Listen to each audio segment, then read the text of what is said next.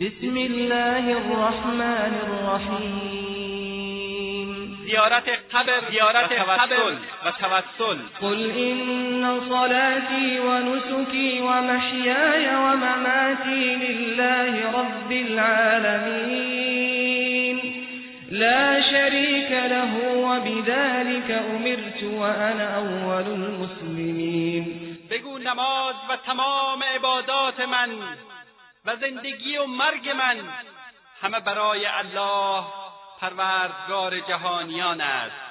همتایی برای او نیست و به همین معمور شدهام و من نخستین مسلمانم. زیارت قبر و توسل. الله خالق و روزی دهنده و بخشنده تمامی نعمتها و یکتا و یگانه هست چگونه انسان به خود اجازه می‌دهد که به سوی مخلوقی همچون خود متوجه آیا می‌دانید برای چه آفریده شده اید؟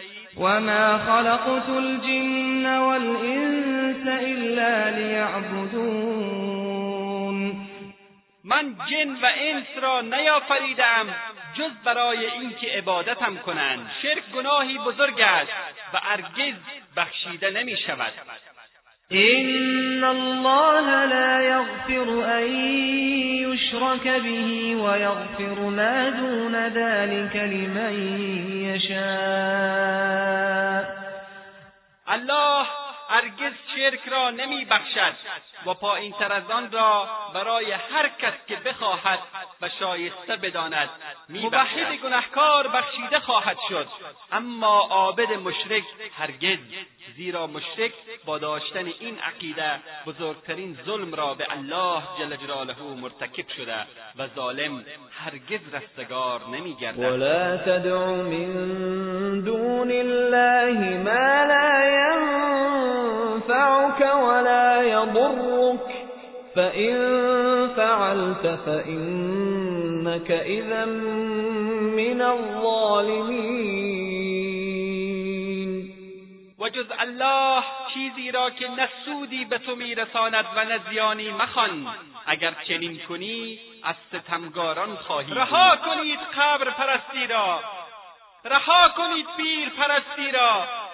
رها کنید زیارت ها و بارگاه ها را. رها کنید قبر پرستی را. مگر نشنیده اید که پیامبر صلی الله علیه و آله و سلم از گچکاری و تزیین قبور و نشستن بر آن و ساختن بنا و گنبد و بارگاه بر روی آنها نهی فرمودهاند. رها کنید قبر رها کنید پیر پرستی را. پس برادران و خواهران مسلمان. بترسید از روزی که يوم لا ينفع مال ولا بنون. إلا من أتى الله بقلب سليم. روزی که مال و فرزندان سودی نبخشد مگر کسی که با دلی پاک نزد الله بیاید. بترسید از روزی که برای حساب و کتاب حاضر شوید در آن روز وجاءت كل نفس معها سائق وشهيد و هر را فرشتهای برای حساب و کتاب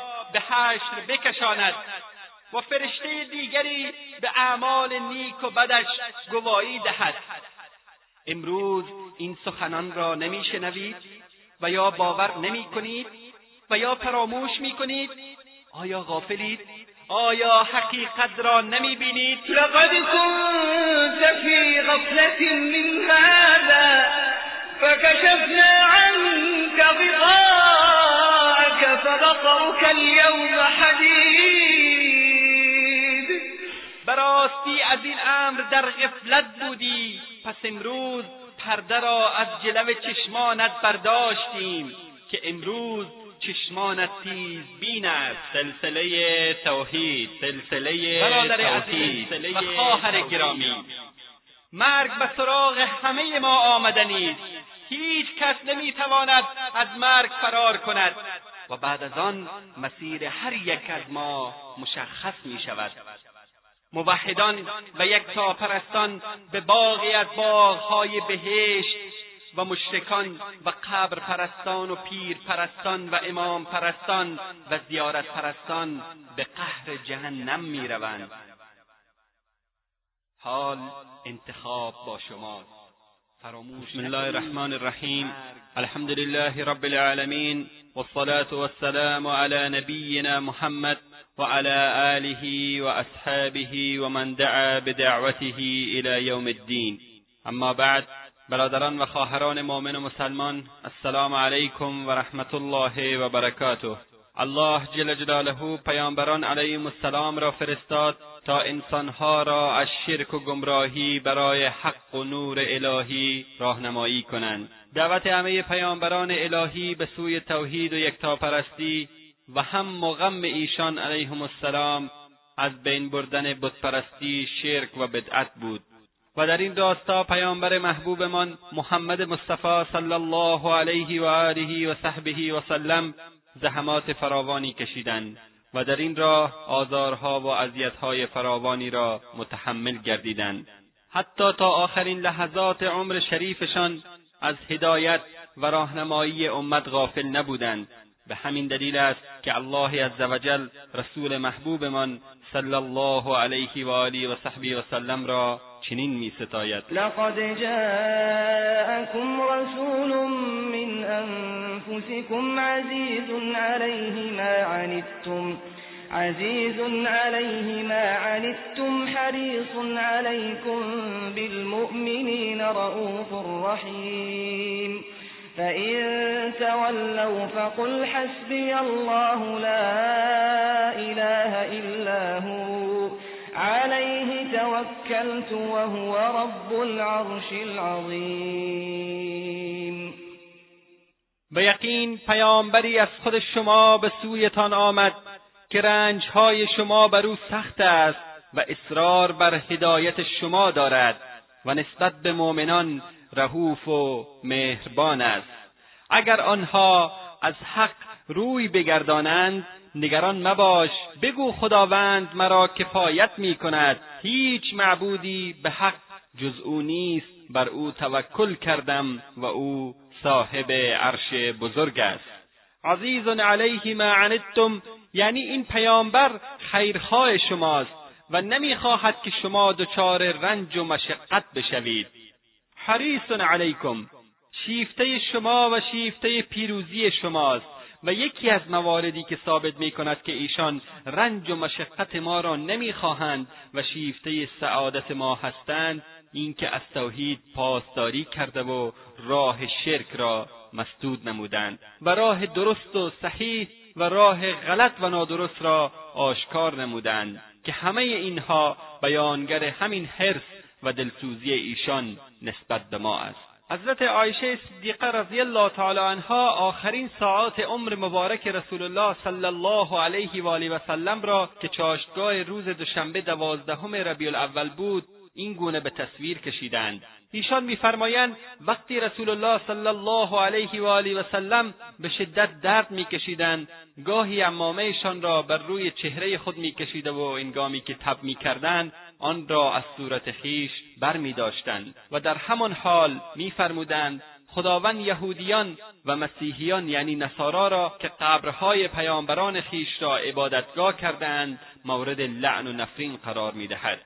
آری برادران و خواهران مسلمان حتی در سکرات جان کندن مرگ نیز رسول الله صلی الله علیه و آله و صحبی و سلم از هدایت امت و برحذر داشتن آنها از شرک و بدعت غافل نبودند. ولی متاسفانه که یکی از اعمال شرکآمیز و بدعتی که رسول الله صلی الله علیه و آله و سلم تا آخرین لحظات عمر مبارک خود از آن منع نمودند امروزه به پیمانه وسیع گریبانگیر مسلمانان شده است. آیا این انسانها از الله جل جلاله نمیترسند؟ آیا از رسول الله صلی الله علیه و آله و سلم خجالت نمی‌کشند؟ چگونه با محمد مصطفی صلی الله علیه و آله و سلم در روز قیامت روبرو می‌شوند در حالی که با دستورات ایشان مخالفت نمودند.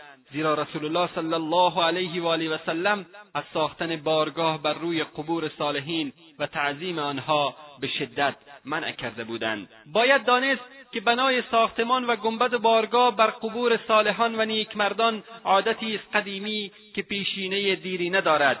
در میان مردم کم نبودند کسانی که گنبد و بارگاه را به هدف تعظیم و بزرگداشت صاحب قبر بنا نمودند البته درجات این بزرگداشت با هم متفاوت بود که گاهی به تقدیس و عبادت آنها میانجامید. بررسی تاریخ بتپرستی نشان می‌دهد که در آغاز بنای قبور و زیارتگاهها به خاطر یادبود شخصیتها بود. اما کم کم به تقدیس و عبادت آنها منجر می‌شد. به همین دلیل ساختن مسجد و بارگاه بر سر قبور صالحان مثل ساختن مجسمه ها و تمثال ها شدیدا در اسلام حرام و ممنوع اعلان شده است. زیرا انسانهایی همچون قوم نوح علیه السلام سنگهایی را که برای یادآوری و تعظیم بزرگان و افراد صالح ساخته و تراشیده بودند کم کم مورد پرستش قرار می‌دادند. و مساجد و بناهایی را که بر قبور صالحان برپا کرده بودند به تدریج مورد تقدیس قرار دادند. و با در و دیوار آن درست مثل بتها و مجسمههایی که مشرکان با آن رفتار می‌کردند عمل نمودند. زمانی که اسلام آمد با این دو مظهر از مظاهر شرک و بتپرستی به شدت جنگید. و در محو نابودی این اعمال مسخره که سرانجام به شرک می انجامد شدت عمل به خرج داد. در صحیح مسلم و مسند امام احمد و دیگر کتب حدیث علی رضی الله تعالی عنه خود میفرماید رسول الله صلی الله علیه و آله و سلم مرا به شهر برای خراب کردن مقبره ها و شکستن مجسمه ها و بتها فرستادند. می‌بینیم که رسول الله صلی الله علیه و آله و سلم از نظر گمراه ساختن انسانها ساختمانها و گنبدها و بارگاههای بلند قبور و بتها و مجسمه های نصب شده را با هم برابر می‌دانستند و یکسان قرار دادند و به ویرانی هر دو با هم دستور دادند. در ابو داوود از ابو هریره رضی الله تعالی عنه روایت است که رسول الله صلی الله علیه و آله و سلم فرمودند خانههایتان را قبرستان نسازید و قبر مرا محل جشن و تجمع قرار مدهید و برای من درود بفرستید زیرا از هر کجا درود بفرستید به من می‌رسد. و از علی ابن حسین رضی الله تعالی عنه که معروف به زین العابدین است روایت است که مردی را دید که سعی داشت خود را به جای خالی نزد قبر رسول الله صلی الله علیه و آله و سلم برساند و در آنجا دعا بکند. علی ابن حسین رضی الله تعالی عنهما او را از این کار منع کرد و فرمود برایت حدیثی را از پدرم شنیدم و او از جدم شنیده است روایت می کنم رسول الله صلی الله علیه و آله و سلم فرمودند قبر مرا محل جشن و تجمع قرار ندهید و خانه هایتان را قبرستان نسازید و برای من درود بفرستید زیرا سلام و درودهایی که شما هر کجا باشید برای من بفرستید می‌رسد. آری برادران و خواهران مسلمان می‌خواهیم از زیارت قبرها صحبت نماییم. که متاسفانه تبدیل به پرستش قبرها شده است. یکی از بدعتهایی که هزاران بدعت دیگر را به امرای خود داشته و بیشتر مردم به آن مبتلا گشته و عمر و مال خود را در آن صرف کردند. برادران و خواهران مسلمان رسول الله صلی الله علیه و آله و سلم حریصانه میکوشیدند تا امتشان را از تمام راهها و وسایلی که به شرک به الله جل جلاله میانجامد برحذر بدارند. و در این راه با صبر و تحمل همه رنجها و زحمات را به جان و دل خریدند تا راه درست و حق و حقیقت را برایمان آشکار نمایند. و پدر و مادرم فدایت شوم ای رسول الله که برای هدایت ما از هیچ زحمتی دریغ نکردید. آری ای رسول الله ای پیامبر محبوبمان درود و سلام الله بر شما باد. آمدید و تمام این گمراهی ها و خیال های واهی دوران جاهلیت را دیدید و از طرف الله جل جلاله معمور شدید که این اوضاع آشفته را سامان ببخشید و پروردگار مردم را به طور صحیح و شایسته همان طور که سایر پیامبران که درود الله بر شما و آنان باد به مردم شناساندند. آمدید تا الله جل جلاله را به مردم معرفی کنید و عهد بستید که تمام سختی ها شکنجه ها بلاها و رنجهایی را که در طول این راه می‌دیدید با جان و دل تحمل کنید. خون از بدن مبارکتان جاری شد. دندانهای مبارکتان شهید گشت. رخسار مبارکتان زخمی گردید. اما شما همه این مشکلات را تحمل کردید و با نام و یاد الله دست به کار شدید. با نزول سوره کافرون به کافران اعلان کردید که ای جماعت کافران لا اعبد ما تعبدون. نمی پرستم آنچه را که شما به جز الله می پرستید و شما هم نمی پرستید آنچه را که من می پرستم ولا انا عابد ما عبدتم. ولا انتم عابدون ما اعبد نه من چیزی را می پرستم که شما عبادت می کنید و نه شما چیزی را می پرستید که من عبادت می کنم پس لکم دینکم ولی دین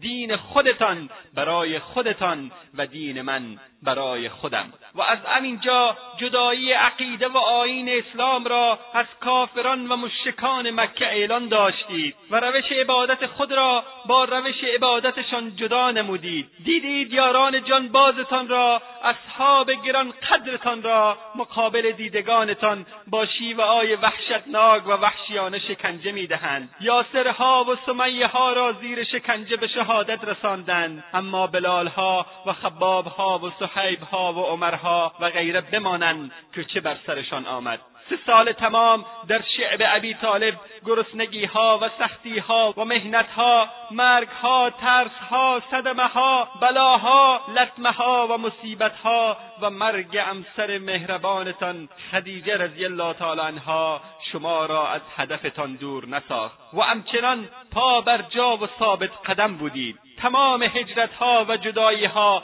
از همه چیز و همه کس غیر از الله را. فقط به جرم این که می گفتید پروردگار ما تنها الله است. تحمل کردید.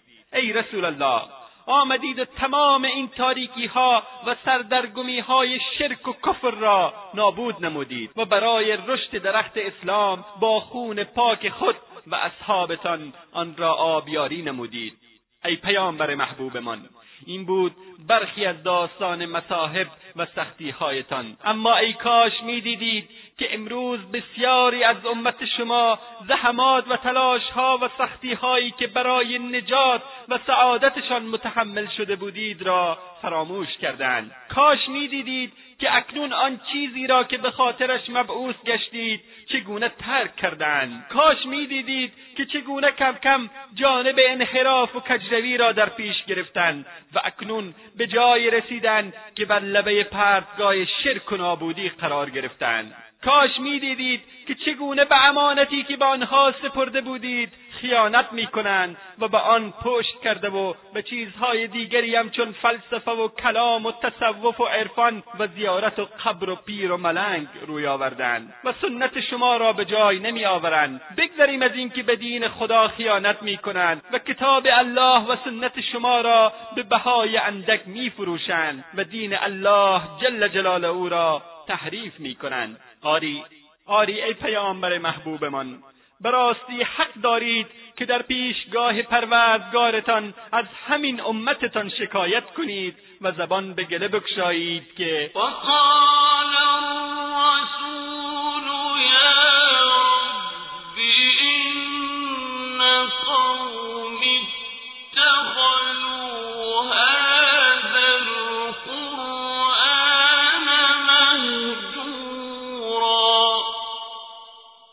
و پیامبر عرض می کند پروردگارا قوم من این قرآن را ترک کرده و از آن دوری گزیدند. آری ای رسول الله ای پیامبر محبوبمان می‌خواهیم آنچه را که به خاطرش مبعوث شدید که همانا عبادت و ارتباط مستقیم الله جل جلاله و نفی ارگون شرک و وساطت بین الله و بندگانش می باشد را به برادران و خواهران مسلمانمان بیان نماییم.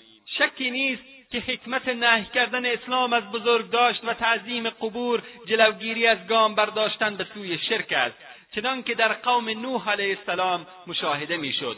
غلو در صالحین آنها تبدیل به بتهایی شد که عبادت می‌شدند. به همین جهت پیامبر محبوبمان صلی الله علیه و آله و سلم در حال رحلت از این جهان مرتب دعا می‌کردند و میفرمودند الهی قبر مرا بتی قرار نده که پرستش شود. و در صحیح مسلم روایت شده که پیامبر صلی الله علیه و آله و سلم از گچکاری و تزئین قبر و نشستن بر آن و ساختن بنا و بارگاه بر روی آن نهی فرمودند.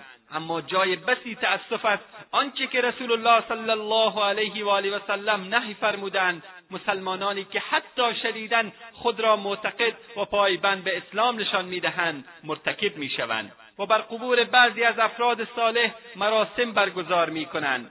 و در کنار آن به اعتکاف می نشینند بر آنها بنا و گنبد و بارگاه می سازند تزئین و زینتشان می دهند بر آنها مسجد و گنبدهای طلایی می سازند چراغ و شم روشن می کنند و در برابرشان خاضعانه ایستاده و احیانا نماز می خوانند و نظر می کنند خیراتها و صدقات خود را به حساب این زیارتها می ریزند در حالی که به زندگان فقیر و ندار چیزی از خیرات و صدقاتشان تعلق نمی‌گیرد و یا همچون کبه پیرامون آن تواف می‌کنند بر آن دست می‌کشند و میبوسند و حتی در برابرشان خاشعانه و نیازمندانه ایستاده و استغاثه نموده و سر به سجده میافتند و ادای قرض و گشایش سختیها و شفای مریض و طلب فرزند و پیروزی بر دشمنان و غیره را می‌خواهند و برخی هم خواسته ها و حاجات خیش را برای صاحب قبر نه به صورت شفاهی بلکه کتبا به صورت نامه روی کاغذ می نویسند و این چنین دچار شرک می شوند. آیا آن امت اسلامی که برای امتهای دیگر برگزیده شده و بایستی نمونه و الگو و شاهد بر آنان قرار گیرد باید این چنین باشد آیا ملتی که شعارشان توحید و لا اله الا الله هست و با همین شعار از دیگر ملتها جدا و شناخته می‌شوند باید چنین خصوصیاتی می‌توانند ادعای یکتاپرستی و یگانه پرستی و رهبری بشریت را داشته باشند؟ هرگز برادران و خواهران مسلمان. به دلیل اینکه بیشتر خرافات و بدعتها مانند پرستش قبرها و غلو در آن از مذهب باطل رافضه در بین مسلمانان سرایت کرده و روافض به دروغ خود را پیرو و شیعه ائمه اهل بیت می‌دانند. ما بران شدیم تا روایاتی از کتب شیعه به نقل از ائمه اهل بیت نقل نماییم تا حقیقت موضوع بر همه مسلمانان آشکار شود. در کتاب من لا یحضر الفقیه و وسایل شیعه از جعفر صادق رحمت الله علیه چنین نقل شده است. پیامبر صلی الله علیه و آله و سلم از اینکه بر قبری نماز بگذارند یا بر آن بنشینند و یا بر آن بنا و ذریح بسازند نهی فرموده است. و یهود و نصارا را لعنت نمودند که بر قبور انبیا مسجد ساختند. و در فروع کافی جلد سه صفحه 228 و من لا یحضر الفقی صفحه 821 و وسایل شیعه جلد دو صفحه 887 از سماعه بن مهران روایت است که گفت درباره زیارت قبور و ساختن مسجد بر آن از جعفر صادق رحمت الله علیه پرسیدم. ایشان فرمود زیارت قبور اشکالی ندارد اما در کنار قبر مسجد ساخته نشود. و همچنین در من لا یحضر الفقی از جعفر صادق رحمت الله علیه روایت است که میفرماید هر چیزی که غیر از خاک خود قبر بر روی قبر گذاشته و یا ریخته شود بر مرده سنگینی می کند و در فروع کافی جلد سه صفحه 202 و وسایل شیعه جلد دو صفحه 864 از جعفر صادق رحمت الله علیه روایت است که رسول الله صلی الله علیه و آله و سلم فرمودند جز خاکی که از خود قبر بیرون آورده شود خاک دیگری بر آن ریخته نشود.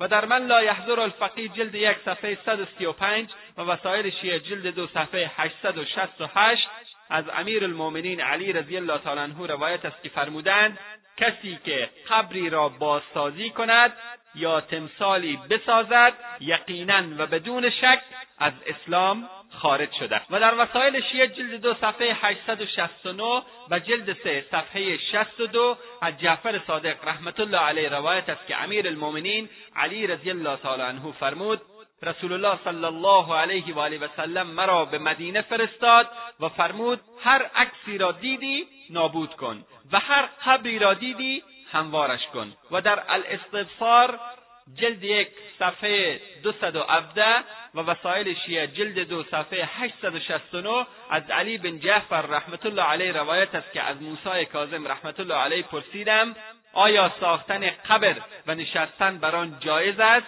فرمود ساختن قبر و نشستن بر آن و گچ کردن و گل کردن آن جایز نیست. اما مسلمانان امروزی خاصتا کسانی که ادعای محبت اهل بیت را دارند در قدم اول با امامان خود مخالفت می‌کنند و با وجود این همه دلایل فراوانی که اسلام از زبان قرآن کریم و رسول الله صلی الله علیه و آله و سلم و صحابه و ائمه اهل بیت رضی الله عنهم اجمعین بیان داشته و در کتب معتبر خود آنها ذکر شده است که ما تنها چند روایت آن را ذکر کردیم تمام این دلایل را نادیده گرفته و بر قبور صالحان و بزرگان دین زیارتگاهها و بارگاهها ساختند. و در برافراشتن و ساختن بناها و ذرایح و آرامگاه مجلل و با شکوه و مزین با هم به نزاع و مسابقه برخواسته و از همدیگر سبقت و پیشی می‌گیرند. تا جایی که بر اسمهای بیمسما در جاهای دور افتاده نیز زریحهایی و زیارتگاههایی ساخته شده و این زیارتها تبدیل شده به دکانی برای دزدی مال مردم جاهل و نادان به نام دین. و عدهای فرصت طلب با جمع شدن به گرد این مزارها به نام سید و خاجه و پیر و ملنگ و ایشان به گدایی یا بهتر بگوییم دزدی به نام دین مصروفند و سبب این همه شرک و گمراهی توسل و واسطه قرار دادن بندگان یا زیارتها و قبرها در نزد الله جل جلاله می باشد. متوسل و دفع به دامان شدن به غیر الله جل جلاله موضوع دیگری است که مانند پرستش قبر اسلام آن را شرک دانسته است. زیرا هیچ موجود دیگری مانند الله جل جلاله نیست و هیچ کسی قدرتی غیبی ندارد که بتواند همه جا حاضر و ناظر و قاهر و محیط بر همه چیز باشد که مردم در هر مکان و زمانی به او دسترسی داشته و هر وقت بخواهند متوسل شوند. اگر چنانچه موجودی در جهان دارای چنین صفاتی باشد العیاذ بالله همتای الله جل جلاله است. که این در اسلام کفر و شرکی آشکار می باشد انسان بایستی به ذاتی متوسل شود که مقید به مکان و زمان نباشد و خود خالق مکان و زمان و هر چیز بوده همه جا حاضر و ناظر آگاه به همه کارها و امور و همه چیز در دست او و مالک نفع و زیان باشد که این هم تنها مختص الله جل جلاله است. و بس. و اگر کسی این صفات را به موجودی غیر از الله جل جلاله نسبت دهد مشرک است. و به عبارت دیگر کسی که به غیر الله جل جلاله آگاهانه و یا از روی ندانستن متوسل شود دچار شرک شده است. قرآن کریم بیان می کند که توسل به غیر الله جل جلاله یک نوع انحراف عقیدتی و فکری از صراط مستقیم و شرک به الله جل جلاله می باشد چنانکه میفرماید و من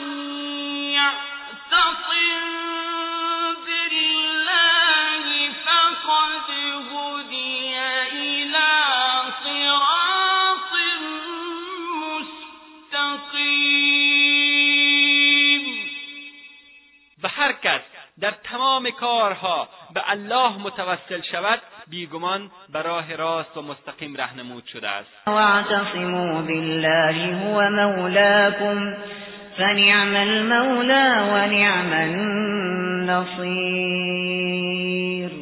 و به الله متوسل شوید که أو تنها سرپرست و یاور شماست. و چه سرور و یاور نیک و چه کمک کننده خوبی است. پس با توجه به این حقایق هر کس که می‌خواهد راه راست و درست را طی کند و دین خود را برای الله جل جلاله خالص گرداند و تنها او را عبادت کند و خود را داخل در رحمتش نماید و الله عزوجل را مولا و یاور خود بداند باید که فقط به او تعالی متوسل شود و از غیر او دل ببرد و در غیر این صورت از راه راست و مستقیم منحرف شده و همتایی برای خداوند سبحان تراشیده و مشرک گشته است.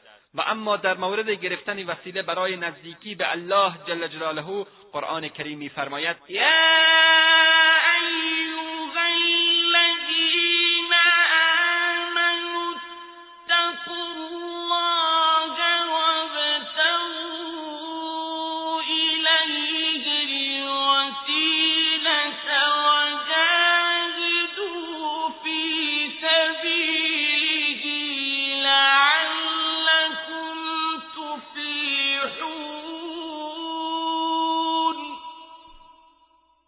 مؤمنان تقوا پیش سازید و برای تقرب به الله وسیله بجویید و در راه او جهاد کنید تا از این طریق رستگار شوید.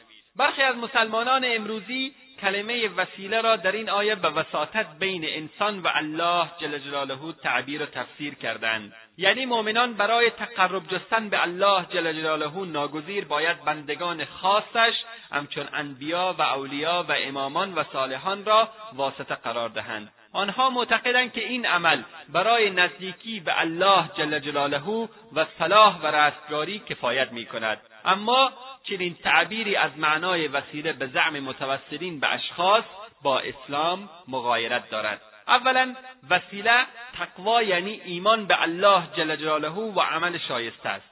در توضیح آیه فوق آیات دیگری آمده که نشان می‌دهد نزدیکی به الله جل جلاله جز با ایمان به او تعالی و اعمال پاکیزه و پسندیده که موجب رضایت الله جل جلاله و تقرب به او میگردد به دست نمیآید. و وساطت هیچ کس هر اندازه هم متقی و به الله جل جلاله نزدیک باشد در تقرب به الله جل جلاله و رستگاری و فلاح وی دخالت ندارد. یا ایها الذین آمنوا اركعوا واسجدوا واعبدوا ربكم واعبدوا ربكم وافعلوا الخير لعلكم تفلحون. وجاهدوا في الله حق جهاده. ای کسانی که ایمان آورده اید تنها برای خالق خیش رکوع و سجده کنید و تعظیم برید و به خاک افتید و پروردگار خیش را به تنهایی پرستش نمایید و کارهای نیک انجام دهید تا رستگار شوید و در راه الله جهاد کنید. من عمل صالحا فلنفسه. ومن اساء فعليها وما ربك بظلام للعبید هر کس کاری نیکی انجام دهد برای خودش کرده است و هر کس کار بدی انجام دهد به زیان خود کرده است و پروردگارت کوچکترین ظلمی نسبت به بندگان خود روا نمیدارد این آیه مسئولیت فردی را مشخص می‌سازد که عمل انسان اگر نیکو و پسندیده باشد البته او به الله جل جلاله نزدیک می شود و همین عمل اگر در جهت شرارت و ناپسندی انجام گیرد او را از تقرب به درگاهش باز میدارد. پس نزدیکی به الله جل جلاله جز با ایمان به الله جل جلاله و روز آخرت و انجام اعمال شایسته به دست نمیآید. و وساطت کسی در تقرب به الله جل جلاله نمی‌تواند مؤثر واقع شود. و باید بدانیم که توسل مشروع که شریعت الله جل جلاله آن را جایز قرار داده است عبارت است از توسل به ذات الله جل جلاله. مانند اینکه بگویید یا الله. دوم توسل به یکی از اسما و صفات الله جل جلاله. مانند یا رحمان یا رحیم یا حی یا قیوم یا مانند اینکه بگوییم اللهم برحمتک استغیث خدایا به رحمت تو دادرسی و استغاثه می‌کنم. یا فریادرسی می‌کنم. سوم توسل به دعای مرد صالحی که زنده است و وجود دارد. چهارم توسل به عمل نیک و صالح.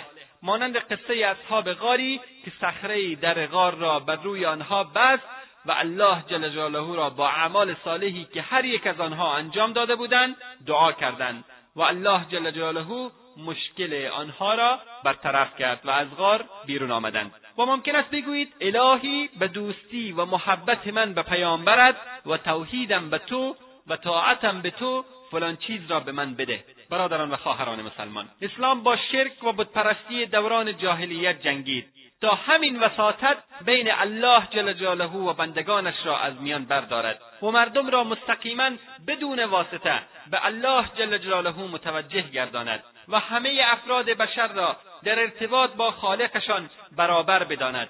تمام مردم همان گونه که در بشریت برابرند در ارتباط با الله جل جلاله و مسئولیت فردی در قبال اعمالشان نیز برابرند. زیرا در قبال همین مسئولیت فردی است که جزا و پاداش الهی تحقق میپذیرد. و رضایت الله جل جلاله حاصل و نهایتا به بهشتش نائل میگردند. و یا برعکس خشم و دوزخ الله جل جلاله نصیبشان میگردد و از راه سعادت و فلاح دور می‌شوند. خداوند تبارک و تعالی میفرماید کل نفس بما کسبت رحینه هر کسی در گرو اعمال خویش است. این احسنتم احسنتم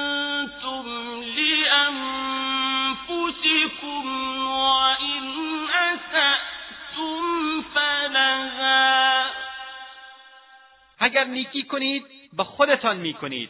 و اگر بدی کنید به خودتان بدی می‌کنید.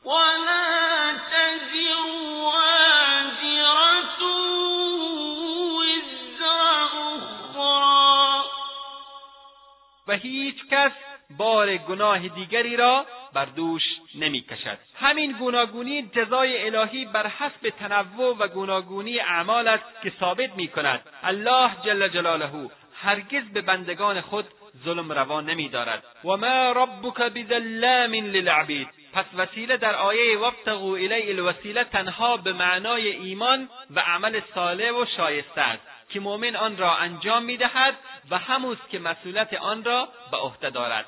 حال به بررسی دقیقتر آیه می‌پردازیم. این آیه ابتدا مؤمنین را مورد خطاب قرار می‌دهد. یا ایها الذین آمنو و مثل همیشه از آنها می‌خواهد که تقوا و پرهیزگاری پیشه کنند. اتقوا الله.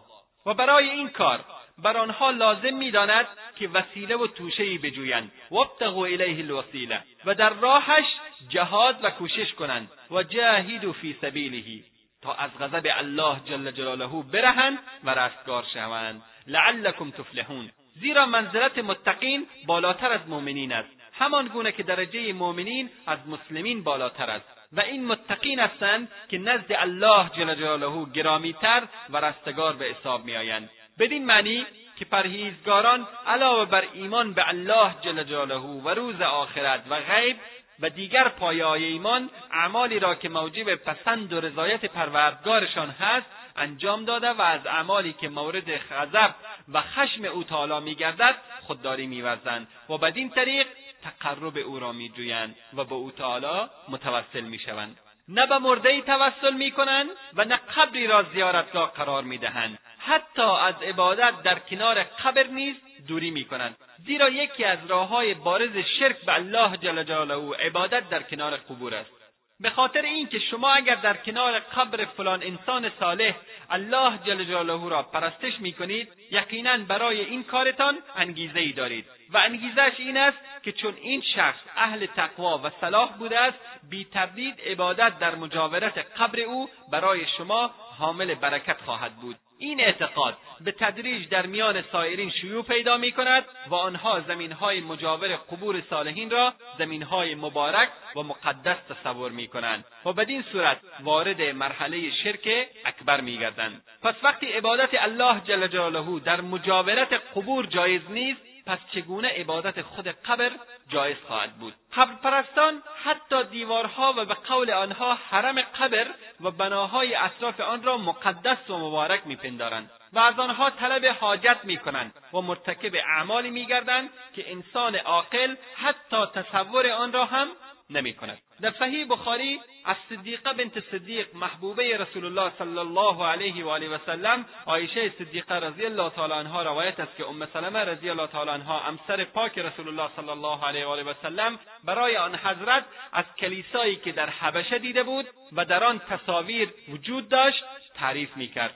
رسول الله صلی الله علیه و آله و سلم فرمودند آنان وقتی از میانشان انسانی صالح فوت می‌کرد بر قبرش مسجدی یعنی بارگاه و زیارتی می ساختند و در آن تصویرهای نقاشی می کردند. اینها بدترین خلق نزد خدایند. اینها دو نوع فتنه و گناه را با هم مرتکب می شدند یکی پرستش قبر دیگری تمثال و تصاویر. به خاطر امین بود که قبر رسول الله صلی الله علیه و آله و سلم را آشکار نکردند و ایشان را در خانه عایشه صدیقه رضی الله تعالی عنها به خاک سپردند. تا مبادا قبر ایشان را سجدگاه قرار دهند. زیرا رسول الله صلی الله علیه و آله و سلم در آخرین لحظات زندگی و پس از عمری که نهال توحید را در دل اصحاب خود غرس نموده بودند باز هم به خاطر اهمیت والای این مسئله از آن غفلت نورزیدند و امتشان و به ویژه اصحابشان را از آن برحذر داشتند و یهود و نصارا را به خاطر ساختن مسجد و زیارت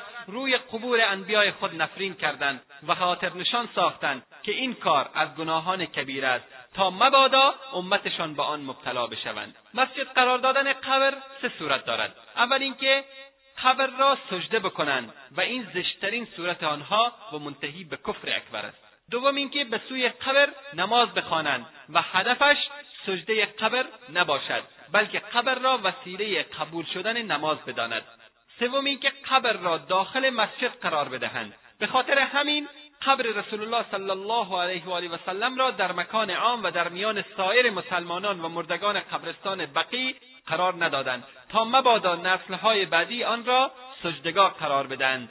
که این یکی از حکمتهایی است که قبر پیامبر صلی الله علیه و آله و سلم در داخل حجره حضرت عایشه صدیقه رضی الله تعالی عنها وجود دارد. علت دیگری نیز برای این کار وجود داشت. و آن حدیثی بود که ابوبکر صدیق رضی الله تعالی عنه از رسول الله صلی الله علیه و آله و سلم نقل کردند که پیامبران در هر قطع زمینی که وفات کنند در همانجا باید دفن شوند. برخی از مسلمانان میپندارند که قبر رسول الله صلی الله علیه و آله و سلم داخل مسجد ایشان قرار داده شده است. در حالی که چنین نیست بلکه قبر ایشان داخل حجره عایشه صدیقه رضی الله تعالی عنها است که در آن زمان بیرون محوطه مسجد بوده است. و صحابه رضی الله عنهم اجمعین نیز به خاطر همان وصیت رسول الله صلی الله علیه و آله و سلم که فرمودند قبر مرا مسجد قرار ندهید سه دیوار یکی بعد از دیگری میان قبر و مسجد رسول اکرم صلی الله علیه و آله و سلم ساختند و اکنون که مسجد گسترش پیدا کرده ظاهرا این طور به نظر می‌رسد که قبر آن حضرت صلی الله علیه و آله و سلم داخل مسجد قرار دارد در حالی که چنین نیست. این آخرین وصیت رسول الله صلی الله علیه و آله و سلم بود که ای مسلمانان قبر مرا مسجد قرار ندهید. ولی متاسفانه این کار در میان امت انجام گرفت. ساختن مساجد در کنار قبرها و ایجاد قبر در کنار مساجد از راه های شرک به الله جل جلاله می باشد که متاسفانه امروز بسیاری از مسلمانها گرفتار این مرض گشتند و یقینا وسیله چیزی منجر به خود آن میگردد. در صحیح مسلم روایت است که پنج روز قبل از وفاتشان رسول الله صلی الله علیه و آله و سلم فرمودند امتهای قبل از شما قبرهای پیامبران خیش را مسجد قرار می‌دادند. مواظب باشید که شما قبور را مساجد نگردانید. من شما را از این کار باز میدارم. بدین صورت رسول الله صلی الله علیه و آله و سلم در آخرین روزهای زندگیشان این کار را ممنوع اعلام کردند و کسانی را که چنین کردند لعن و نفرین نمودند. و اگر کسی به طرف قبری فقط نماز بخواند بدون اینکه مسجدی بسازد باز هم مشمول همین حکم و همین لعن و نفرین ها می شود در مسند امام احمد رحمت الله علیه از ابن مسعود رضی الله تعالی عنه روایت است که رسول الله صلی الله علیه و آله و سلم فرمودند از بدترین انسانها هستند کسانی که انگام برپایی قیامت زنده باشند و همچنین کسانی که قبرها را مسجد قرار می‌دهند. بنابراین علما اتفاق دارند که صد راه چیزی که به شرک و به محرمات میانجامد فرض است. از این رو نماز خواندن در مسجدی که روی قبر یا در مجاورت آن ساخته شده است جایز نیست. چنانکه در تعلیقات امام بخاری رحمت الله علیه روایتی از عمر رضی الله تعالی عنه منقول است که ایشان انس رضی الله تعالی عنه را دید که کنار قبری نماز می‌گذارد. فرمود القبر القبر. یعنی مواظب باش که آنجا قبری وجود دارد. و این بیانگر آن است که نماز در کنار قبرها جایز نیست زیرا این عمل از وسایل و راههایی است که به شرک میانجامد. با توجه به این احادیث و روایات اندکی به حال مسلمانان امروزی بیندیشید. و ببینید که چگونه در شهرهای اسلامی گنبدهای بزرگ و شامخی روی قبرها می‌سازند و گرد آنها تواف مینمایند و نیازهای خود را عرضه میدارند و چه داستانهای دروغین در مورد اینکه قبر فلان بزرگ شفابخش و مستجاب الدعوات و باب الحوائج و غیره مزخرفات می‌باشد بیان می‌کنند. آنگاه غربت و بیکسی اسلام و دوری از سنت رسول اکرم صلی الله علیه و آله و سلم برایتان آشکار می شود. به ویژه وقتی ببینید که آنها این کارها را به نام اسلام و به نام توحید انجام می دهند. واقعا غربتی که در زمان حاضر دامنگیر اسلام شده در هیچ زمانی دامنگیر آن نشده است. و اگر کسی آنان را از این کار باز دارد؟ او را متهم به افراط و نادانی و عدم درک اسلام می کنند در حالی که او آنها را به سوی الله عزوجل می‌خواند و آنها او را به سوی آتش دوزخ دعوت می کنند حال ببینیم که با وجود من کردن رسول اکرم صلی الله علیه و آله و سلم این قبر پرستی و شرک و بدعت چگونه در میان مسلمانان گسترش پیدا کرد؟ یکی از اسباب این گمراهی غلو و افراد یا غل و افراد در مورد احترام و بزرگداشت بیش از حد قبور صالحین بود. زیرا آنها را به بتهایی که به غیر از الله جل جلاله پرستش می‌شوند تبدیل ساخت. در شریعت اسلام فرقی برای ساختار قبرها وجود ندارد. یعنی دلیلی در دست نیست که نشان دهد باید که قبر فلان انسان صالح از غیر آن مشخص باشد بلکه قبرها باید ظاهری یکگونه و مانند هم داشته باشند یا به شکل کاهان شطور و یا چارگوش باشند. اما اینکه برخی قبور صالحین را برجستهتر می‌کنند یا روی آنها چیزهایی می‌نویسند یا روی آنها بارگاه قرار می‌دهند این همه از امور جاهلیت و تجاوز از حدود شریعت اسلام قلمداد می شود. در معطع مالک رحمت الله علیه آمده است که رسول الله صلی الله علیه و آله و سلم فرمودند اللهم لا تجعل قبری وثنا یعبد. اشتد غضب الله علی قوم اتخذوا قبور انبیائهم مساجد. بارلاها پس از من قبرم را بتی که مورد پرستش واقع بشود قرار مده. و افزودند که خداوند بر ملتی که قبور انبیای خود را مسجد قرار می‌دهند شدیدا خشم می‌گیرد. ابن جریر تبری از مجاهد رحمت الله علیه نقل کرده است که در مورد لات یکی از بتهای مشرکان که در آیه افرایتم اللات والعزا از آن ذکری به میان آمده فرموده است لات شخصی بود که برای حجاج آرد گندم و شیر تهیه می‌کرد. وقتی مرد در کنار قبرش جهت تعظیم وی ایستادند ابوالجوزا از ابن عباس رضی الله تعالی عنهما نیز نقل کرده که لات برای حجاج هارد گندم و شیر فراهم می‌کرد و چون در میان قوم به عنوان شخص خیرخواه معروف شده بود پس از وفاتش در احترام و بزرگداشت او راه افراد و غلو را در پیش گرفتند و در کنار قبرش می ایستادند و معتقد بودند که قبرش باعث خیر و برکت است. و در رفع ضرر و جلب منفعت تاثیر دارد و غیر مزخرفات که قبر پرستان امروزی نیز به آن معتقدند. تا اینکه قبرش به بتی تبدیل گشت. یعنی همین غلو و افراد در احترام و بزرگداشت بزرگان و افراد صالح و خیرخواه در جامعه بالاخره سبب چی شد؟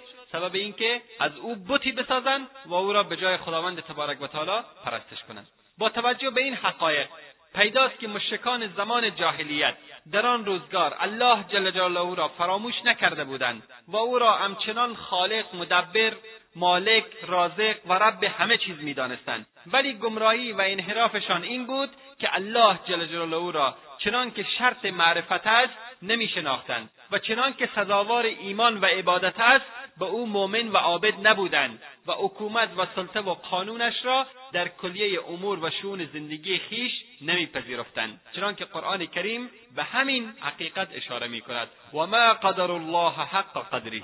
آنها الله جل جلاله را چنان که باید شناخته شود نشناختند. به همین جهت مشرکان سعی می‌کردند که میان ایمان به الله جل جلاله و اعتقاد به بتها که هر دو را داشتند جمع و رابطه برقرار سازند. و از همین رهگذر بود که می‌گفتند دعا به آسمان می‌رود ولی بدون واسطه پذیرفته نمی‌شود. آنها فکر می‌کردند که عالم بالا همانند عالم پایین و دنیای مادیشان هست. آنها فکر می‌کردند که عالم بالا مانند دستگاه های قدرت روزشان می‌باشد که بدون رشوه پارتی و واسطه بازی قربانی و صدقه و اعمال نیک و حرف کسی پذیرفته نمی‌شود. در اثر این اشتباه به فکر واسطه بین الله جل جلاله و خلق افتادند تا بتوانند به وسیله آن واسطه ها دعا و حوایج خود را به الله جل جلاله برسانند و آنها را شریک دعای خود قرار دهند. پس از مدتی برای عبادت امین واسطه ها قیام کردند و فکر شفاعت در ذهنشان رسوخ کرد و آنان را مالکان نفع و زیان برای بشر محسوب کردند و معتقد شدند که آنها قدرت خیر و شر دارند و با سلطه غیبی که دارند می‌توانند چیزهایی بدهند و یا بگیرند. قرآن کریم همین عقیدهشان را به شدت ملامت و نکوهش می کند و بهانه ایشان را که می گفتند ما این بتها را از نظر ذات و گوهرشان عبادت نمی کنیم بلکه بدین جهت آنها را می پرستیم که ما را به خدای بزرگ و برتر که هم خالق ما و هم خالق معبودان ما و مالک همه چیز و همه کس هست نزدیک سازند. به طور قطع قرآن کریم این فکر و این عقیده آنها را مردود می شمارد و رد می کند آنجا که میفرماید الا لله الدین الخالص والذين اتخذوا من دونه أولياء ما نعبدهم إلا ليقربونا إلى الله زلفا. إن الله يحكم بينهم فيما هم فيه يختلفون. إن الله لا يهدي من هو كاذب كفار. هان تنها عبادت خالصانه و بیشایبه از شرک برای الله است و بس. کسانی که جز الله یار و یاورانی را برمیگزینند و بدانان تقرب و توسل میجویند می‌گویند ما آنان را عبادت نمی کنیم مگر بدان خاطر که ما را به الله نزدیک گردانند. خداوند در روز قیامت میانشان و مؤمنان درباره چیزی که در آن اختلاف دارند داوری خواهد کرد. الله دروغگوی کفر پیشه را هدایت نمی کند. اسلام آمد و در همان قدم اول لازم دانست که این عقاید و افکار خرافی را برچیند و به جای آن عقاید و افکار نو بر اساس و پایه محکم جایگزین سازد. لذا کار را با محرفی دقیق الله جل جلاله شروع کرد و بسیار مصمم بود که در همان لحظه ظهورش الله جل جلاله را به طور کامل و شایسته به مردم بشناساند و چیزی که مقتضای این شناخت است دوباره برگرداند و تمام چیزهایی که در نزد مشرکین به جای الله جل جلاله و یا در کنار الله جل جلاله و یا واسطه الله جل جلاله قرار دادند را از بین ببرد و به همین جهت اعلان داشت الله لا شریک و برتر و در ذات خود یگانه و یکتاست. بسم الله الرحمن الرحیم. قل هو الله احد. بگو ای محمد با آنان اوست الله یگانه. الله الصمد. الله بینیاز است. لم یلد ولم یولد. نه فرزند زاده و نزاده شده است. ولم یکن له کفوا احد. و هیچ کس همتای او نبوده و نیست. و در رد ادعای باطل مشرکین و قبر پرستان میفرماید قل ارأيتم ما تدعون من دون الله؟ اروني اروني ماذا خلقوا من الارض ام لهم شرك في السماوات؟ ایتونی بكتاب من قبل هذا او اثارة من علم ان كنتم صادقین بگو آیا دقت کرده اید درباره چیزی که به جز الله به فریاد می‌خوانید و عبادت می‌کنید؟ به من نشان دهید چه چیزی از زمین را خلق کردهاند یا اصلا در خلقت و گردش و چرخش آسمان ها مشارکتی داشتند کتابی پیش از این قرآن یا یک اثر علمی برای من بیاورید اگر راست می‌گویید. همچنین اسلام اعلان کرد که مالک الله جل جلاله است فقط. و تمام چیزهایی که در آسمان ها و زمین قرار دارند ملک او تعالی اند. ولله السماوات والارض.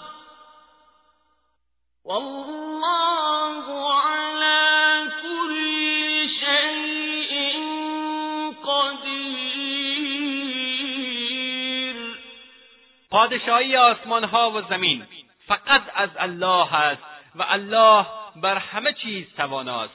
همچنین اسلام اعلان کرد که الله جل جلاله در رزق و روزی دادن شریکی ندارد و رازق همه موجودات است. يا أيها الناس اذكروا نعمة الله عليكم. هل من خالق غير الله يرزقكم من السماء والأرض؟ لا إله إلا هو فأنا تؤفكون. ای مردم نعمتی را که الله به شما عطا فرموده یادآور شوید. آیا جز الله خالق دیگری وجود دارد که شما را از آسمان و زمین روزی برساند؟ جز او الهی وجود ندارد. پس با این حال چگونه منحرف و گمراه می‌شوید؟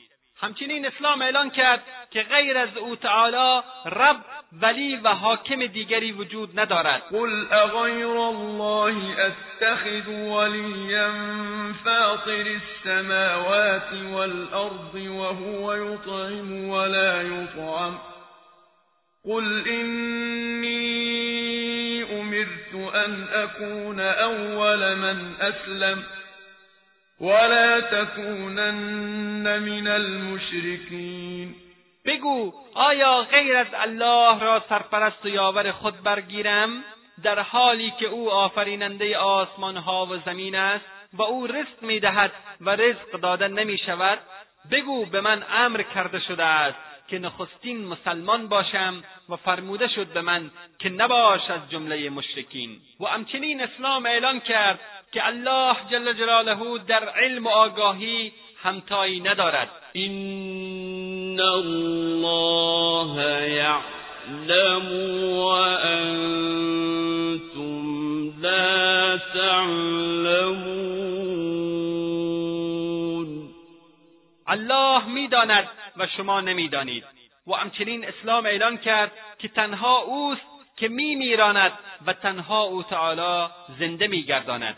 الله الذي خلقكم ثم رزقكم ثم يميتكم ثم يحييكم هل من شركائكم من يفعل من ذلكم من شيء سبحانه وتعالى عما يشركون. الله ذاتی است که شما را آفریده سپس به شما روزی بخشیده است. بعد شما را میمیراند و سپس دوباره زنده تان میگرداند. آیا در میان شرکا و معبودانتان کسی هست که چیزی از این کارها را انجام می‌دهد؟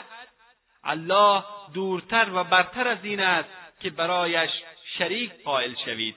همچنان اسلام اعلان کرد که هیچ کس جز الله جل جلاله دعا و فریادها را نمیشنود و اجابت نمی کند امن یجیب المضطر اذا دعاه ويكشف السوء ويكشف السوء ويجعلكم خلفاء الارض. أإله مع الله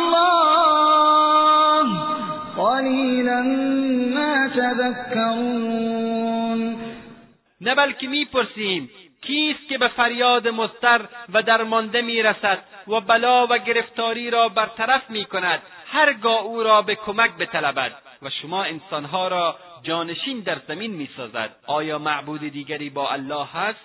واقعا شما بسیار کم پند می‌گیرید. ذلك بأن الله هو الحق وأن ما يدعون من دونه الباطل. وأن الله هو العلي الكبير. این بدین خاطر است که فقط الله حق است و هر آنچه که غیر از او می‌خوانند باطل هستند و تنها الله بلند مرتبه و بزرگوار است.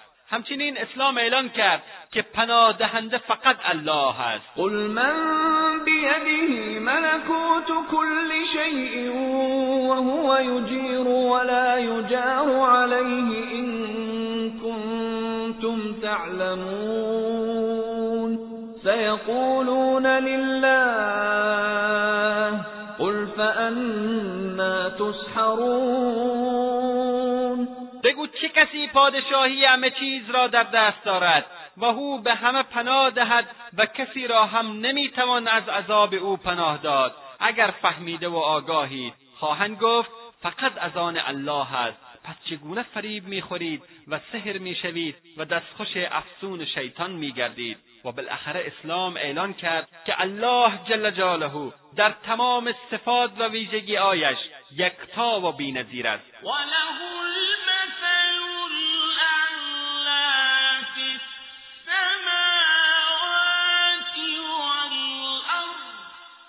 و بالاترین وصف و صفات در آسمان ها و زمین متعلق به الله لیس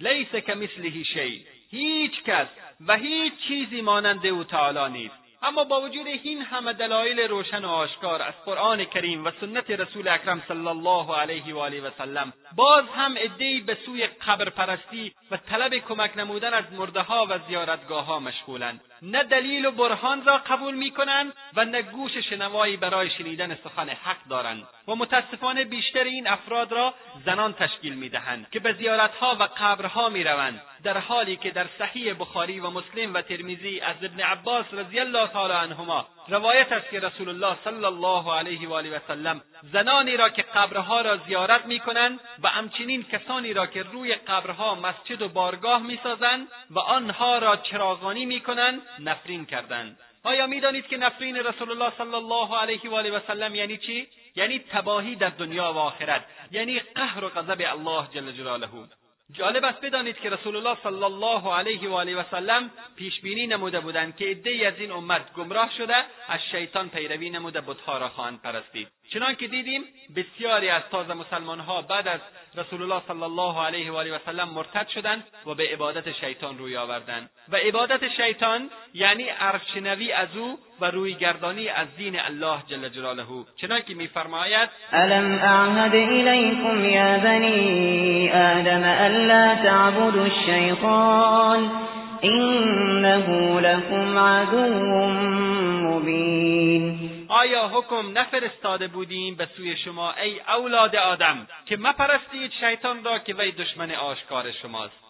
پیروی از شیطان و از دستوراتش یعنی شرک ورزیدن به الله جل جلاله و ترک ایمان و اتکاب گناه که اینها همه جزو عبادت شیطان محسوب می شود همچنین فرموده است قال الذين غلبوا على امرهم لنتخذن عليهم مسجدا ولی بزرگان آن قوم گفتند ما مسجدی بر مدفن آنها می‌سازیم. این آیه سوره کهف در مورد داستان اصحاب کهف آمده است. گروهی که دارای اکثریت بودند و قصد تعظیم صالحین را داشتند گفتند ما در اینجا مسجد خواهیم ساخت. و این از خصلتهای شرکآمیز بود که متاسفانه امت محمد صلی الله علیه و آله و سلم نیز بدان مبتلا گشتند. و متاسفانه بعضی از مشرکین و قبرپرستان این آیه را دلیلی بر جایز بودن ساختن گنبد و بارگاه بر بالای قبر می‌دانند و می‌گویند چگونه بر قبر ائمه اهل بیت و صالحین که از اصحاب کهف مقامشان بالاتر است بارگاه نسازیم و قبورشان را مرمت و تجدید بنا نکنیم در حالی که قرآن می‌گوید بر گور اصحاب کف مسجد ساختند باید بگوییم که اگر قرآن را قبول دارید بدانید که اولا در آیه شریفه لفظ یتنازعون آمده و بنا به دستور صریح قرآن کریم که فرموده است تنازعتم في شيء فردوه الى الله فردوه الى الله والرسول إن كنتم تؤمنون بالله واليوم الآخر. یعنی اگر در چیزی که اختلاف کردید برای حل آن اختلاف آن را به الله و رسولش برگردانید. اگر به الله و روز قیامت ایمان دارید. باید تفحص کنیم و دقت کنیم که قول کدام یک از دو گروه متنازع موافق تعالیم الهی است. دیگر اینکه در این آیه گروه اول که گفتند ربهم اعلم بهم الله تعالی به حالشان آگاه تر است در نظر خود حق را یاد کردند و نام مبارک الله جل جلاله را یادآور شدند. اما گروه دوم که می‌خواستند در آنجا مسجدی بسازند در نظر خود به هیچ دلیل شرعی تمسک نکردند و فقط مستبدانه بر عملی کردن نظر خیش اصرار کردند. و از همه مهمتر این که دین و شریعت اسلام ناسخ شریعت و احکام و قوانین ادیان گذشته می باشد. گذشته از این پیامبر اکرم صلی الله علیه و آله و سلم و علی رضی الله تعالی عنه و دیگر صحابه رضوان الله علیهم اجمعین و اهل بیت رسول الله صلی الله علیه و آله و صحبه و سلم و تابعین و صالحین امت نیز این آیه را می‌دانستند ولی چرا چیزی که اینها می‌گویند از این آیه استنباط نکردند و مطابق میل اینها عمل نفرمودند و برای کسی بارگاه و زیارت نساختند و مردم را به ساختن گنبد و مقبره و ظریف امر نفرمودند. حتی برخی از بزرگان اسلام را مخفیانه به خاک سپردند تا مبادا قبرشان مزار شود. همچنین از تعمیر و تزئین قبور نهی میفرمودند. آیا مقام حضرت حمزه سید الشهدا که در رکاب پیامبر صلی الله علیه و آله و سلم شهید شد از فلان سید و فلان امام و فلان خواجه و فلان پیر کمتر بود که پیامبر صلی الله علیه و آله و سلم برای آن بزرگوار مزار و گنبد و بارگاه نساختند؟ ثانیا در آیه لفظ مسجد آمده. و نفرموده لنتخذن علیهم قبة و ذریحا و مزارا. با وجود این که ساختن مسجد هم در کنار قبر ناجایز است. ولیکن آیا این همه مقبره و گنبد و بارگاه در ایران و عراق افغانستان و پاکستان که بر قبور ائمه و حتی فرزندان و نوادگان آنها و صالحین و طالحین ساخته شده است و تعدادی از آنها در مکانهای دور افتاده و صعب العبور قرار دارد و مردم برای زیارتشان رنج سفر را به جان می‌خرند مسجد است یا زیارتگاه؟ یا مسجد چیز دیگری است. آیا ذریح و بارگاه امام رضا در مشهد و معصومه در قم و حسین رضی الله تعالی عنه در کربلا و سخیجان در مزار شریف و شاه دوشمشیره و تمیم انصاری در کابل مسجد است؟ و از همه مهمتر این که فرزند سخن آنها را قبول کنیم که مسجد ساختن در کنار قبور جایز است. اما جواب این آیات مبارک قرآن کریم را چه می‌دهند که سراحتا مسلمانان را از خواندن غیر الله منع نموده است؟ وانگهی. آیا در این مساجد تنها الله جل جلاله یاد عبادت می شود یا امراه ذات پاک الله عزوجل صاحبان قبرها را می‌خوانند و پرستش می‌کنند؟ و حتی در بسیاری از این زیارتها و قبرها غیر از صاحب قبر حتی الله سبحانه و تعالی را کسی یاد نمی کند در حالی که خداوند تبارک و تعالی درباره مساجد فرموده است که و ان المساجد لله فلا تدعوا مع الله احدا مساجد مخصوص عبادت الله است پس هیچ کس را امراه الله به دعا نخوانید. و میفرماید قل انما ادعو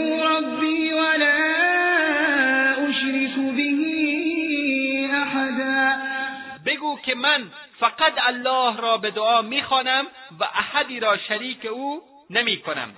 و میفرماید ان الذين تدعون من دون الله عباد امثالكم فادعوهم فليستجيبوا لكم ان كنتم صادقین یقینا کسانی را که جز الله می‌خوانید بندگانی مانند شمایند. اگر راست می‌گویید آنها را فراخوانید تا شما را اجابت کنند.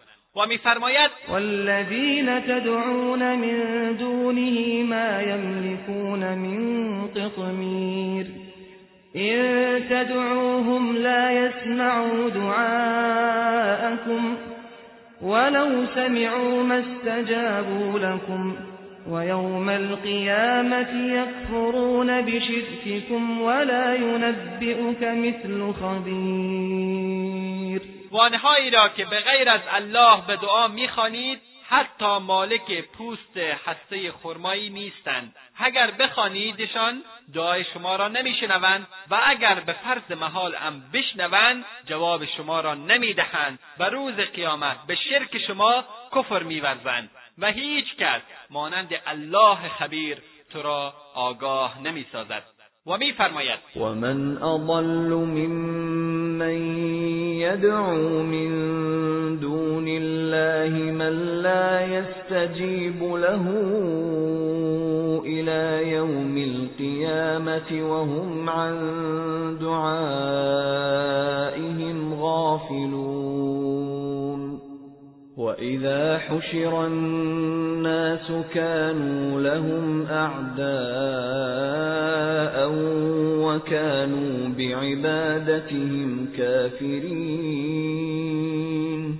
و چه کسی گمراه تر از آن است که غیر از الله کسی را به دعا میخواند که تا قیامت او را اجابت نمی کند و آنان از دعای ایشان بیخبرند و انگامی که مردم در روز قیامت محشور می‌شوند آنان دشمن ایشانند و عبادتی را که ایشان کردهاند انکار می‌کنند و میفرماید قل اندعو من دون الله ما لا ينفعنا ولا يضرنا.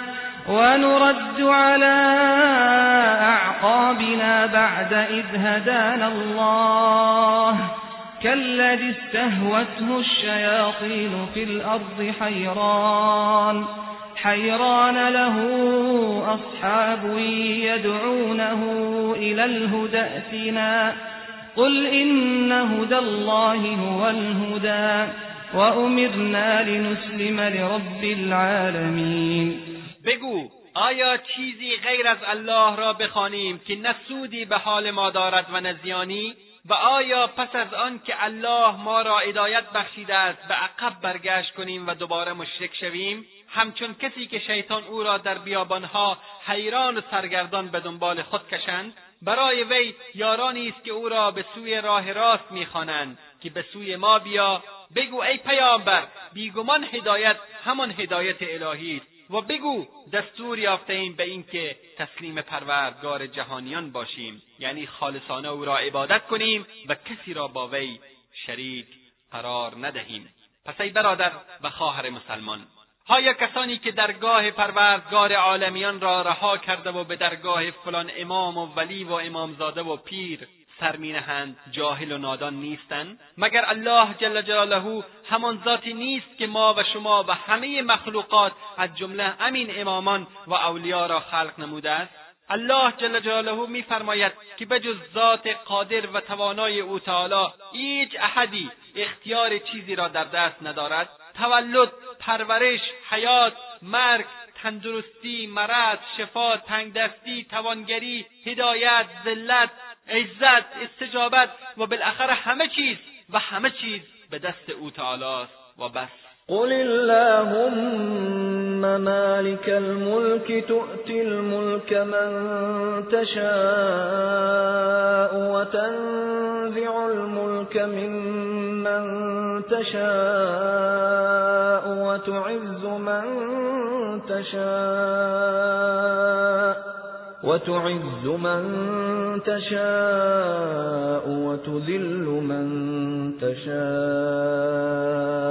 بيدك الخير. إنك على كل شيء قدير. تولج الليل في النهار وتولج النهار في الليل.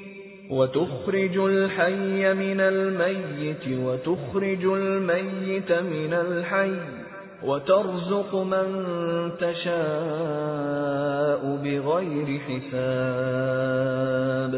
بگو پروردگارا ای مالک همه چیز تو هر کرا که بخواهی حکومت و دارایی میبخشی و از هر کس که بخواهی حکومت و دارایی را باز پس می‌گیری و هر کس را بخواهی عزت و قدرت می‌دهی و هر کس را بخواهی خار و ذلیل میداری خیر و خوبی در دست توست و بیگمان تو بر هر چیز قادر و توانایی. بخشی از شب را جزو روز میگردانی و بخشی از روز را جزو شب میگردانی. و زنده را از مرده و مرده را از زنده پدید میآوری و به هر کس که بخواهی بدون حساب روزی میبخشی. برادران و خواهران مسلمان الله جل جلاله میفرماید بگو الله مالک همه چیز است و همه امور به دست او تعالی است پس اگر کسی به درگاه زیارتی یا قبری برود و او را مالک و متصرف بداند و از او چیزی بخواهد جاهلی و نادانی نیست؟ آیا این عمل باعث غضب الله عزوجل نمیگردد که کسی را با او تعالی شریک بیاورند در حالی که در جای دیگری از قرآن کریم میفرماید؟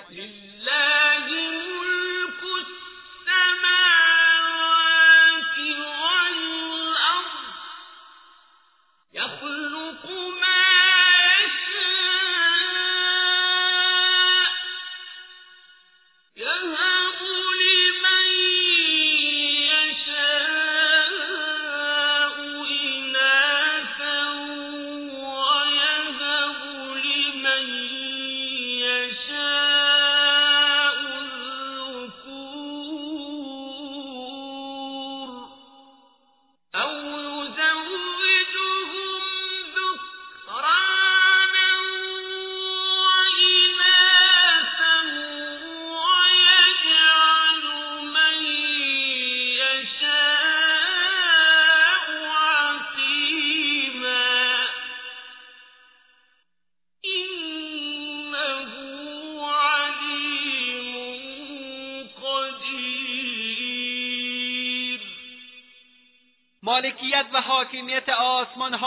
زمین از آن الله است و هر چرا بخواهد میآفریند.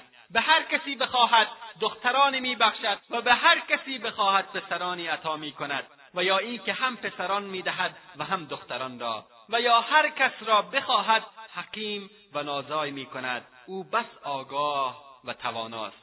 اما متاسفانه امروزه بسیاری از مسلمانان فرزند مال و ثروت و همه چیز را از قبرها و زیارتهای فلان امام و امامزاده و پیر و ولی می‌خواهند. واقعا انصاف و مروت مشرکین زمان جاهلیت بیش از انصاف مردم امروزی بود. آنها فقط خوبی و نجات و فریادرسی را به معبودان خیالی خود نسبت می‌دادند. اما مردم امروزی یا قبرپرستان امروزی بدی و گرفتاری و بیماری و آفت و مصیبت و ورشکستگی را به الله جل جلاله نسبت می‌دهند و در مقابل خوبیها را به زیارتها و قبرهای خود نسبت می‌دهند. مثلا می‌گویند خداوند فلان کس را مریض کرد. اما پس از تندرستی می‌گویند فلان مرده و فلان زیارت یا فلان پیر و ملا یا سید او را شفا داد. خداوند به فلان کس فرزندی نداده است. اما پس از اعطای فرزند می‌گویند صاحب فلان قبر به او فرزندی بخشیده است.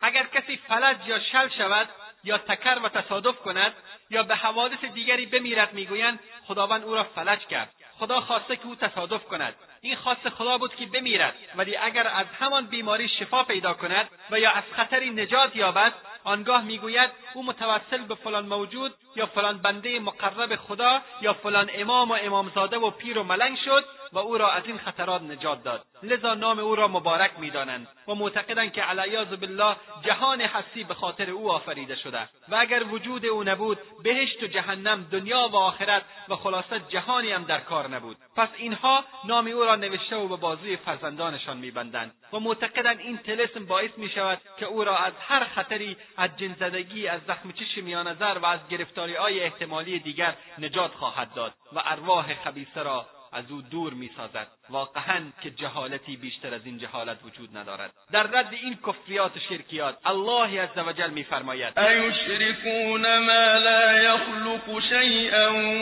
وهم یخلقون ولا يستطيعون لهم نصرا ولا أنفسهم ينصرون. آیا چیزهایی را شریک الله می‌سازند که نمی‌توانند چیزی را خلق کنند بلکه خودشانم آفریده می‌شوند؟ شرکا و معبودانشان نمی‌توانند ایشان را یاری دهند و نمی‌توانند خیش را کمک نمایند. و این تدعوهم الهدى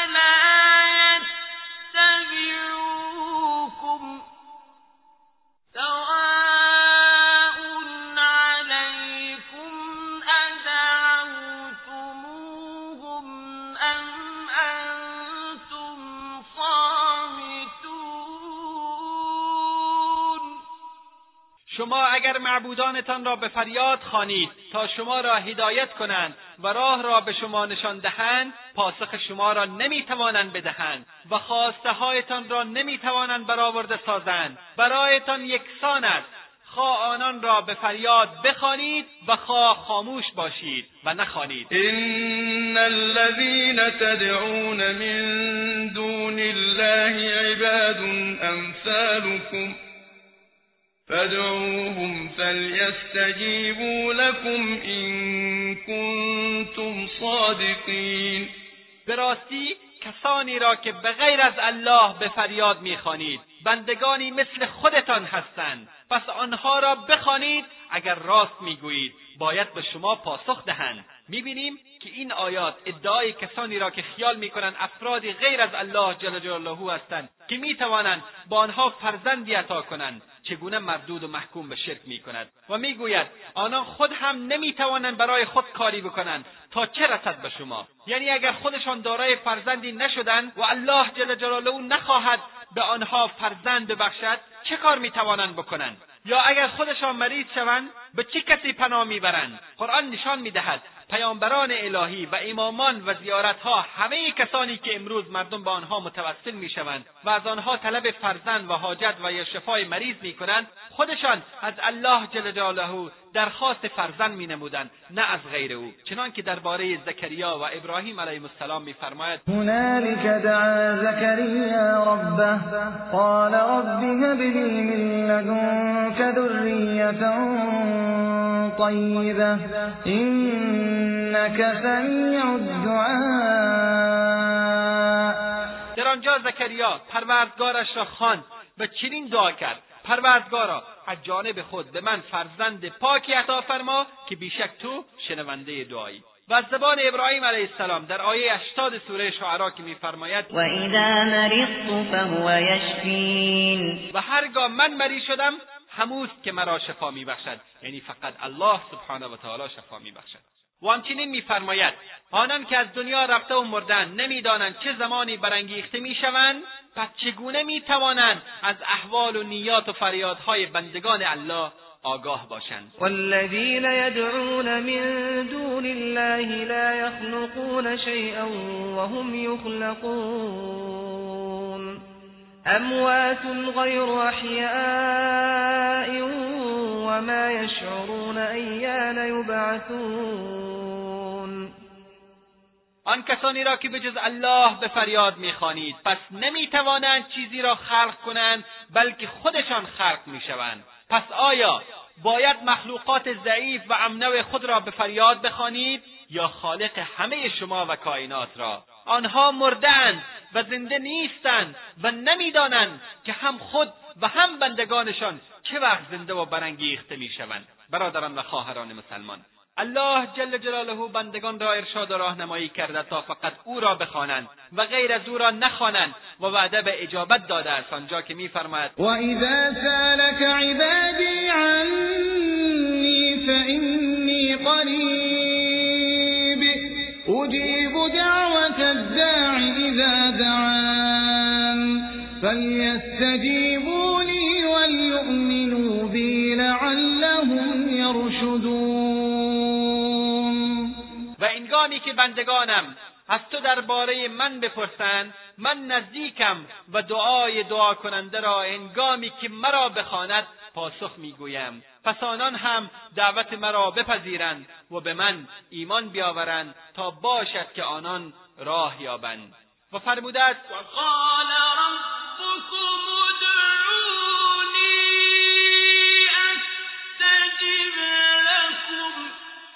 پروردگار شما را می‌گوید مرا به فریاد خوانید تا بپذیرم و اجابت نمایم. بله الله جل جلاله میفرماید مرا بخوانید اجابت می‌کنم و نفرموده که بروید واسطه بیاورید تا شما را بپذیرم.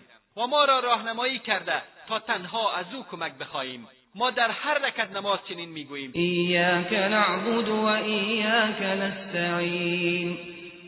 پروردگارا تنها تو را میپرستیم و تنها از تو یاری می‌خواهیم. آری برادر و خواهر مسلمان اسلام با شرک و بتپرستی جنگید و با آوردن توحید و یگانه پرستی خالص و پاک خواست تا وساطت بین الله جل جلاله و بندگانش را و بتپرستی و قبرپرستی و کفر و شرک را از میان بردارد. از این رو تک تک افراد را در ارتباط با الله عزوجل برابر دانست. و اعلان نمود که تمام افراد در بشریت با هم برابرند و همگی در مقابل الله جل جلاله بنده هستند و الله هم رب امه و پروردگار همه جهانیان است و به شخص ویژه یا قبیله خاصی اختصاص ندارد و روی این معنی پافشاری و تاکید کرد تا مردم هیچ کس و هیچ فرشته و نه امامی نه جنی نه سنگی نه فرد صالحی نه زیارتی نه قبری و نه پیری را واسطه قرار دهند و مقداری از عبادت خود را یا آنچه در معنی عبادت است با آنها متوجه نسازند. اگر چنانچه قرار باشد که کسی بین الله جل جلاله و بندگانش واسطه باشد پیامبران الهی از همه کس در این کار شایسته تر بودند. چرا که همیشه با پروردگارشان در ارتباط بوده و پیام او را به مردم رسانیدند. آنان از هر کسی به الله عزوجل نزدیکتر و به درگاه او آبرومندتر بودند. اما اسلام این را نیز مردود میشمارد و می‌گوید همه افراد ولو اینکه پیامبران الهی هم باشند در برابر الله جل جلاله برابرند. و هیچ یک مالک نفع و ضریری برای خود و دیگران نیستند و به زمان و مکان مقید هستند. پس درخواست و خواهشها باید متوجه الله جل جلاله باشد نه بندگان الله. حتی به خود سیدنا محمد صلی الله علیه و آله و سلم میفرماید. قل لا املك لنفسي نفعا ولا ضرا الا ما شاء الله. ولو كنت أعلم الغيب لاستكثرت من الخير وما مسني السوء إن أنا إلا نذير وبشير لقوم من مالک هیچ سود و زیانی برای خود نیستم مگر آنچه را که الله بخواهد. اگر چنانچه من غیب می‌دانستم منافع زیادی نصیب خود میساختم و اصلا شر و بلایی به من نمی‌رسید. من کسی جز بیم دهنده و مجد دهنده مؤمنان نیستم. اگر این حال پیامبر اکرم صلی الله علیه و آله و سلم باشد پس چگونه عدهای ادعا می‌کنند که صاحب فلان قبر یا فلان پیر یا امام یا ولی یا سخیجان علم غیب می‌دانسته و به داد بندگان می‌رسد؟ آیا کفری بدتر از این کفر وجود دارد؟ آیا شایسته است که پروردگاری که همه جا حاضر و ناظر است از انسان به انسان نزدیکتر است؟ خیانت چشم و آنچه را در سینه اوست می‌داند و از طرفی بسیار آمرزگار و مهربان است. واسطه و دلالی داشته باشد تا از طریق او بنده اش را ببخشد و یا حاجتش را برآورده سازد؟ برادران و خواهران مسلمان هر کس بدون واسطه می‌تواند مستقیما و شخصا به خالق خود مرتبط گردد و شخصیت ناچیز خود را هرچند گنهکارم باشد به قدرتی که اول و آخر و ظاهر و باطنش برساند و از او حوایج و درخواستها و نیازمندیهایش را بطلبد و رحمت و لطف و عنایت پروردگارش را بچشد آنگاه ایمان و تقوایش محکمتر گردد. اسلام اصرار زیادی بر تقویت و استحکام این ارتباط دارد. افراد را متوجه می‌سازد که الله جل جلاله تنها برایشان کافی است. و هر کس می‌تواند در تمام دقایق شب و روز از آن قدرت بزرگ که زمان و مکانی در وقت دعا برایش نیست استعانت بجوید و به او متوسل شود و پناهگاه خود قرار دهد. الله لطیف بعباده. خداوند نسبت به بندگانش مهربان است. و هو معكم اینما کنتم. هر جا که باشید الله هم با شماست.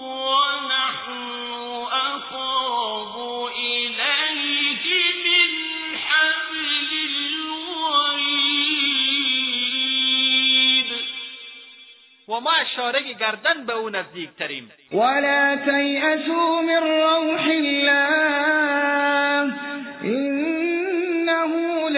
ييأس من روح الله إلا القوم الكافرون.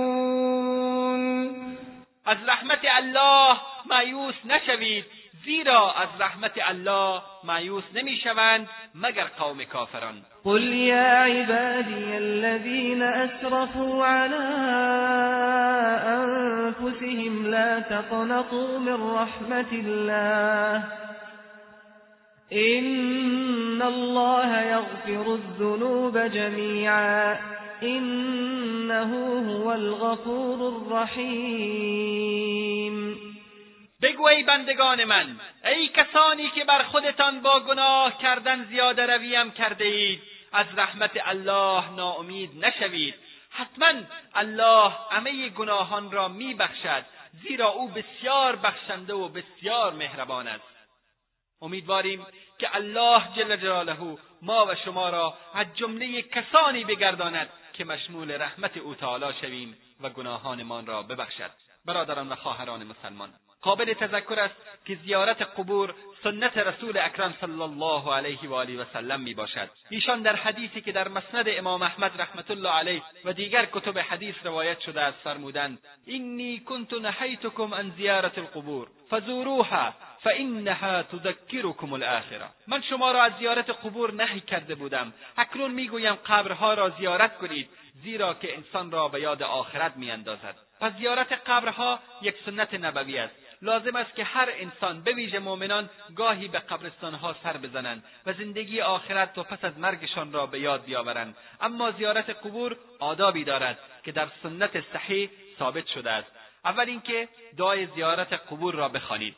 هنگامی که به قبرستانی داخل می‌شوید این دعا را بخوانید که السلام علیکم اهل الدیار من المؤمنین والمسلمین و انا ان شاء الله بكم لاحقون. اسال الله لنا ولكم العافیه. سلام بر شما باد ای مؤمنان آرمیده شما از ما سبقت گرفتید و ما هم ان الله به زودی به شما ملحق خواهیم شد. و از دیگر آداب زیارت قبور این است که روی قبر ننشینید. قبر را لگدمال نکنید. در قبرستان نماز نخوانید. از یاد الله جل جلاله غافل نشوید. از مردگان کمک و نیاز نخواهید. و در پایان دعا می‌کنیم که بار الها جامعه اسلامی ما را از وجود تمام موانع توحید و اسلام خالص محمدی و دلهایمان را از تمام کدورتها و شرک و بدعتها و زنگارهایی که چه بسا مانع رسیدن به الله جل جلاله گردیده پاک گردان و امت اسلامی را به وسیله از قرآن کریم و سنت رسول الله صلی الله علیه و آله و سلم امتی قوی و توانا و باعزت بگردان. آمين. وآخر دعوانا أن الحمد لله رب العالمين وصلى الله على سيدنا وحبيبنا محمد وعلى آله وصحبه وسلم. والسلام عليكم ورحمة الله وبركاته.